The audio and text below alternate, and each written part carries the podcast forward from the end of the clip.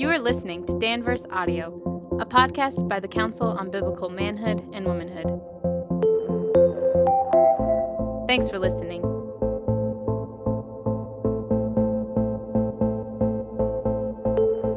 This is Grant Castleberry, Executive Director for the Council on Biblical Manhood and Womanhood, and I am thrilled, excited to have fellow Texan, fellow Texas Aggie, Dr. Jason Duesing. He is provost of Midwestern Seminary, also teaches historical theology, church history, uh, and he's a CBMW board member. So he was in town, and uh, it was great to get you in here and get you on the show.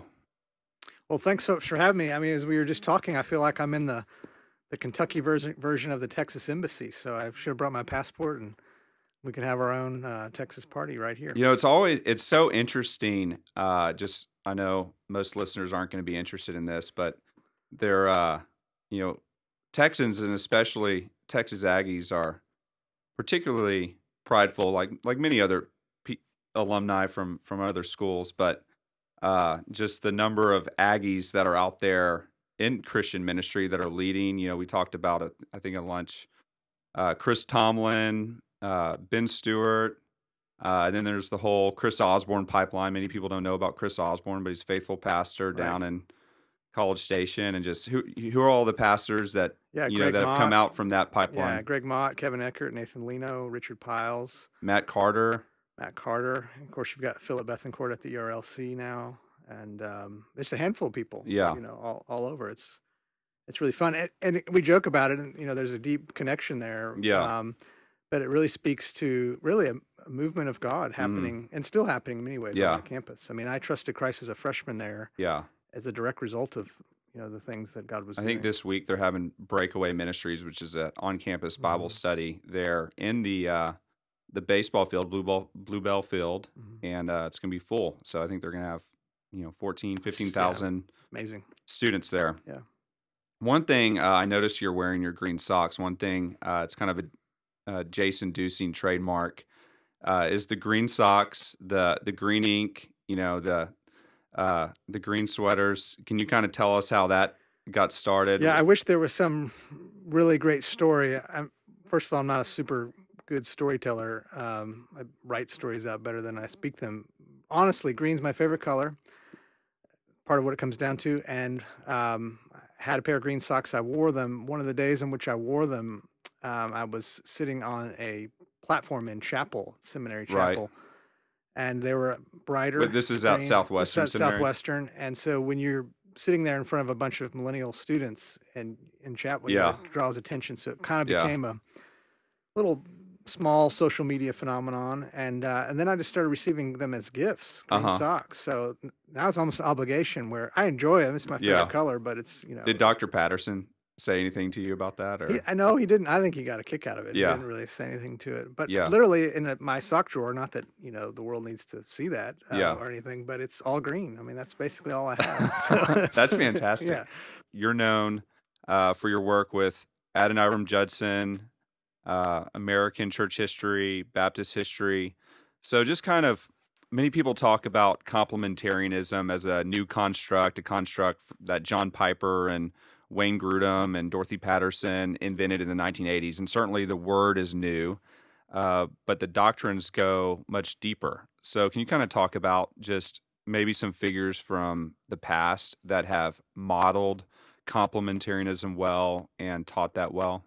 Yeah, I think one of the ways when you start talking about the history of Christianity and you're looking at things or looking for models of complementarianism, and of course, you're primarily the way you're going to do that is in, is in the home and specific marriages. And you know, one of the blessing and curses, frankly, of studying the history of Christianity is those people are fixed in time. Um, they're passed away. They're not changing, and so what we know about them are the facts. And so you have examples of great Christian heroes who didn't have great marriages and didn't take care of their family. Um, we want to look at them as graciously as we can, understanding the context in which they live, but also recognizing, you know, that they were not perfect in those areas. And then you have remarkable uh, Hmm. um, couples that are, you know, models even for our own day, and not Right. just because they lived in Victorian England and things were it was a more conservative world or anything like that, but simply because they were trying to live out um, the gospel of Christ in in a marriage relationship. And so, you see that in different settings in different places all through the time. To to mention the the the individual, the what we call the pioneer American missionary, wasn't Right. technically the first, but really the first to be sent by a mission board, Adoniram Judson, in the early 19th century. He actually, through the course of his life, would have three marriages, not all at the same time, but uh, was widowed twice and remarried uh, each time. And all of those marriages, uh, as some who've written on those things try to show, are, were just exemplary. Yeah. And in many ways, they had to be to do what he Mhm. did and survive, um, you know, for decades on the mission field. Yeah. That the marriage, uh, the healthy marriage, is needed to serve as a foundation for um, not only the home and and protection and and coming along alongside one another, encouraging one another, but even for the proclamation of the gospel. The, the marriages would stand out um, to the to the cultures around them. Um, so all of his marriages, in their own way, were were examples of what we now call complementarianism, um, where the two individuals are truly complementing one another by serving in their biblically designed Yeah. roles. Yeah. I mean, what I just remember from reading To the Golden Shore biography of hmm Adoniram Judson, just the sacrifice that Adoniram had for his wives, um, and then what they did for him. You know, there's the first with his first wife. What was what was her name? Well, she her name was Anne, uh, but she was also called Nancy. It's kind of strange. I don't know how Yeah. you get the nickname out of that. Well, but she- yeah, he gets arrested and he's in the gallows, and she sacrifices everything and is going out to to feed him and and help him, and ends up really dying of now malnourishment in the process. Right. So she, yeah, exactly. That's exactly right. They were, they were sort of caught in a Burmese British war because they were Americans. The Burmese couldn't verify whether they were Americans or British, and so he was actually taken to prison as a result of that. This is right at the peak where he is laboring night and day to translate the Bible into the language of the people. It's it's the most prized position they have. So they arrest him and take him away. She grabs the documents that he's working on and rolls them up and puts them inside of a pillow Yes, I remember that. Confiscate them. Yeah, yep. She travels miles to to try to track him down to see where he is. And basically, the reason he survives these torturous prison settings is because she does through bribery of prison guards to allow him to have time to come out of the sweat box to bring him food to um, give him the pillow so that he can uh, keep an eye on the manuscripts through a, a course of things. She's she's she is uh, attempting to nurse their youngest child at this point. The child will pass away as a result of all this. So, just immense, immense self-sacrifice. And then when she dies, he really goes into a semi depression of grief, right? Yeah. Where he's out in the jungle basically Mhm. really grieving. Like what Mhm. was what was that like? Yeah, he, I mean, it, much like you described, he really came to the brink of just mental, physical, spiritual devastation. Hmm. Um, he was living out in the woods and even dug his own grave and just sort of sat on the Yeah. edge of it, whether he was contemplating taking his own life or just hoping he would, you know, we, you know, Yeah. really have all the documents. But he went through this entire sort of you know, rejection of himself. He wrote home and said, "Anything I've ever written home, destroy." Wow. um, honorary doctorates that he had received from the states. He was a brilliant Mm. man. know, received all his accolades. He destroyed all that. In some ways, that's one of the greatest tragedies because the the sources we have to put together his life are severely limited because of this period of of destruction. But really brought him to the to the brink. And he there were some people who were sort of watching him. He didn't know it to somewhat protect him. But by God's grace. Over a period of time, he worked his way through that, and it was actually after that moment that he saw some of the most fruit for the gospel um, as a result of coming out of that. Actually, at the, the time on the back end of that. Yeah, speaks. It's just such a contrast to, for example, this week's issue of Time Magazine says, "Is it the end of monogamy?" Mhm. When you compare these figures of the past that are so committed to their marriages and surrender to the other person, and really lo- and and loving that person like Christ loved the church, and and the the wife submitting her life as a true helpmate. You know, it's just such a contrast to what we see today. No, and and and they knew it. They knew that's what it would take at a young age. There's a Hmm. there's a copy of a letter that Adoniram wrote to Anne's uh, father, his future father-in-law, when he was requesting permission to propose. It's it's really an emotional thing to read because he's essentially saying this is in 1812, um, like your daughter's hand in marriage. If if you grant that, just so in about a month's time we will leave, and and likely we'll never come back. And he's sort of outlining you know, I'm not only asking to to take your daughter in marriage, but I'm basically asking to take her away for the sake of the gospel. And he sort of led. Hmm. And but there in this is this whole picture of he knew that's what he needed to survive and to fill the fill, fulfill God's call in his life was this this helper. Yeah. Um, and she needed it as well. It's an was incredible yeah, sacrifice. amazing. It's really, really amazing what God worked in their hearts to do. So one of the other things that uh, you do for CBMW is you edit the journal. Mhm. And can you kind of give listeners an idea of what type of uh, journals are going to be coming out here in the next year? Yeah, absolutely. the no, the journal is is really a a labor of love. It's something that um, I've really enjoyed doing, in part because as a seminary student, I benefited from it immensely. Uh, just to tell briefly, kind of my own story, as a seminary student at Southeastern Seminary, I was working um, in the pastor's office at First Baptist Durham with Mhm. An- Andy Davis, Yep. and um, that church in its first five years really went through a, an intense struggle over the issues of gender and authority in the church. And uh, Dr. Davis knew what he believed and was kind to kind of walk me through the key biblical texts and building a case for complementarianism as he was preparing to kind of walk the deacons through those same things. And it's through that process that I discovered CBMW and benefited immensely and started Wow. attending conferences and, and different things like this. And the journal was a key component of, of instructing me in that. So here's a seminary student who's benefited immensely from the Yeah. journal, now able to help shape it uh, That's- for future seminary That's students. that's great. Yeah. So yeah. it's really it's really a joy. We had um, since I became the editor last year, we had one issue come out so Mhm. far. We'll have the next one come. Out. It was out. the first issue back in print. First issue back in print, which Dr. Strachan and yourself are very supportive of, and and which I I love. You know, oftentimes journals are not going that way. Um, thankfully, through the generous resources that are given to CBMW, we're able to do that.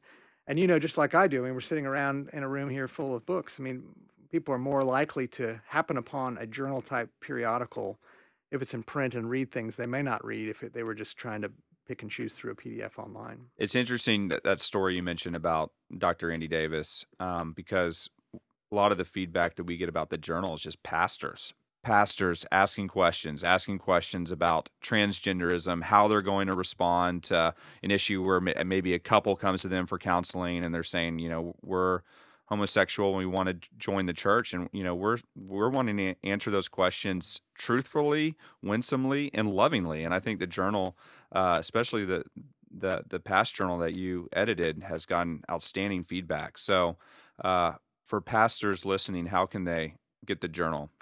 Well, I, I mean, the first place we just, of course, go to the CBMW website and they find out all the information they need to know there to subscribe.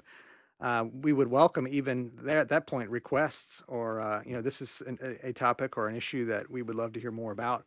Um, the the beauty of CBMW is we're able to speak to a lot of things culturally. The issues that are summarized in the Danvers statement speak to a broad array of issues, and we'd Mhm. love to to know um, more about those kinds of things. In many ways, Grant, I feel like um, one of my I get to have one of my dream jobs, which would be to be the general manager of a baseball team. I mean, the Yeah. editor an editor of a journal is essentially that. What you get Yeah. the privilege of doing is assembling the best players or authors in the world and have them write things uh, like this last issue of the journal. I mean, what Dr. Strachan, and his vision, some of the other authors, uh, Dr. Leno at Southwestern Southwestern Seminary, you get to put all these players on the Yeah. field and let them do their thing. So, so you know, you send us the topics that you want to hear, and you know, we'll delight to try to assemble a, an all-star team to to speak to those. Fantastic. One hopeful issue that we'll see in 2016, 2016 will mark the 25th anniversary of the the initial 1991 volume of Recovering Biblical Manhood and Womanhood That's right. um, which was a compilation volume edited by Dr. Piper and Dr. Grudem, but consisted of, uh,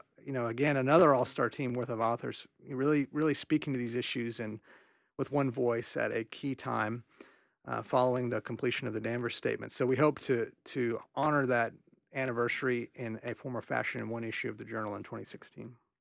You mentioned the Danvers statement, and I love how Midwestern four or five months ago adopted the Danvers statement as a an official confessional statement for the school. Can you kind of explain first what the Danvers statement is, and then how the thinking behind how y'all decided to adopt the Danvers statement? Yeah, well, the Danvers statement was simply it's it's a very brief statement that was comprised uh, in Danvers, Massachusetts, in the late 1980s by many of these same figures that provided the initial leadership to the council. hmm And um, it's a helpful statement that basically articulates what is meant by complementarianism and what is not meant by complementarianism. Right.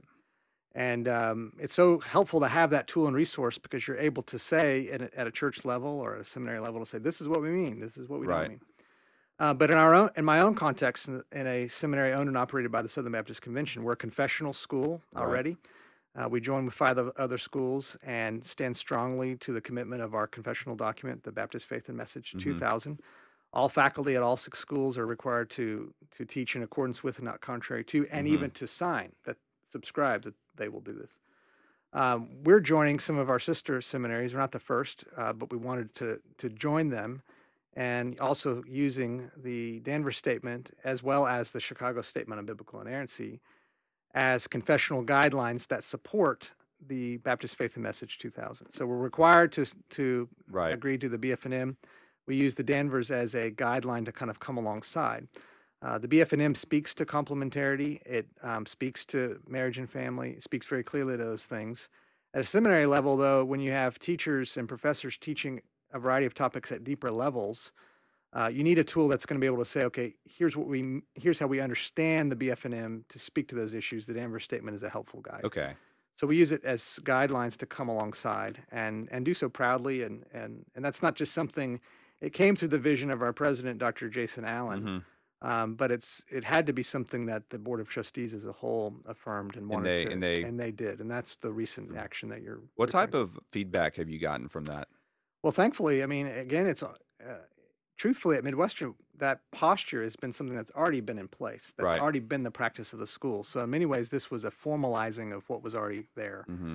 So this isn't wasn't a reformation or some Right. sort of really changing. So uh, really what I'm hearing is oh we're so I'm so glad we did that. It's finally, you know, brought clarity to what we're already doing Mhm. in a way that we can now state clearly who we are and who we aren't. So it's actually I think it brought a measure of relief wouldn't be the right word, but a measure of help Yeah. to people professors who are trying to explain to students or to churches who may not quite understand um, some of the conservative views of the Southern Baptist Convention, they can say, here's actually Right. what we mean by these things. So to traditional Baptists, maybe that are thinking, you know, no creed but the Bible. Why why is it so important to have the Chicago Statement, the the BFMN 2000, uh, the Danvers Statement? Why is it important to have those confessional guidelines there?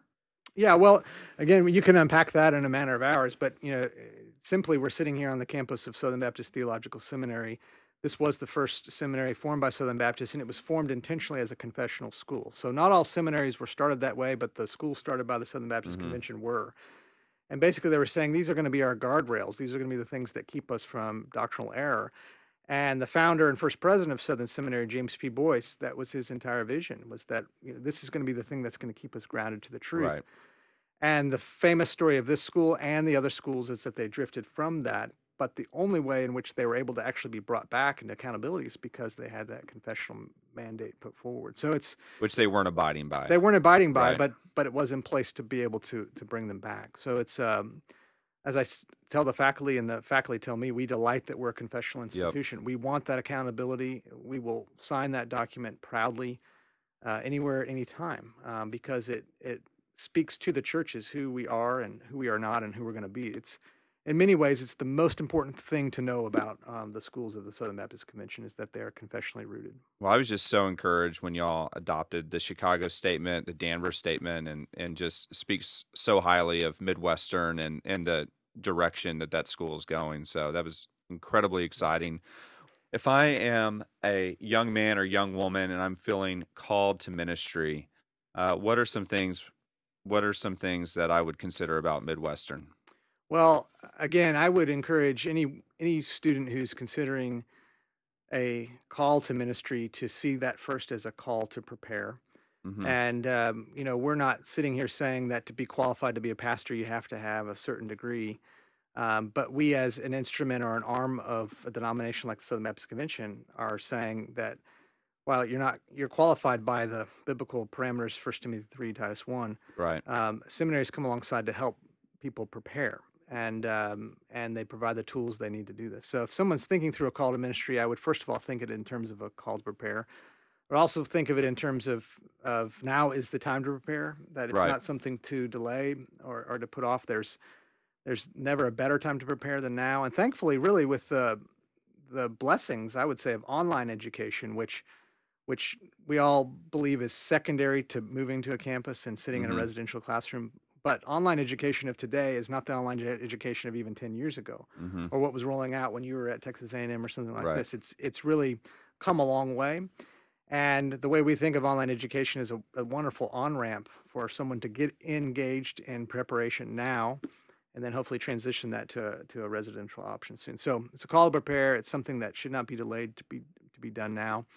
And really, again, depending on their their specific denomination or tradition, I would encourage them to look at any of the six Southern Baptist seminaries uh, because some of the things we're already talking about. You know Mhm. what you're getting at those schools. Right. Um, they're all populated by professors who affirm inerrancy, who affirm complementarity, who affirm um, the things in which we're talking about here. So any of the schools would be wonderful for 21st century ministry. So, what would you say that you are most excited about right now at, at Midwestern? Well, honestly, it's the students, um, the both the quality and um, and their makeup, both men and women that are coming from all over the country, but specifically the region. Southern Baptist designed to put Midwestern Seminary in Kansas City for a purpose, and in many ways, it's it's taken these decades. It it saw a recovery of this in the mid 1990s, um, remarkably so, and since that time, it's been building, and now we, we're seeing a culmination of folks from that region, from those churches, seeing Midwestern Mm. Seminary as their seminary and, and coming to school. So the, the students are what Yeah, it's exciting. what what really excite me the most. Darren Patrick's doing stuff with y'all now, and Yeah, we have an extension campus at the Journey in St. Louis, um, as well as one near the University of Iowa in Ames. Wow, wow. Well, thank you so much for coming on the show. It's it's been a pleasure having Oh, you. my my delight! Anytime I can come to the Texas Embassy here in Kentucky, I'll be glad to visit and come by. So. Thanks for listening to Danvers Audio. We would like to tell you about two exciting upcoming opportunities at CBMW.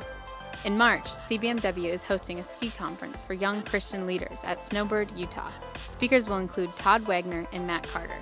Also, in April, CBMW is hosting a T4G pre conference, The Beauty of Complementarity. The event will feature 27 speakers in two days, including John Piper, Jackie Hill Perry, Mary Kassian, Alistair Begg, and Darren Patrick. Please visit cbmw.org for more details. Again, thanks for listening.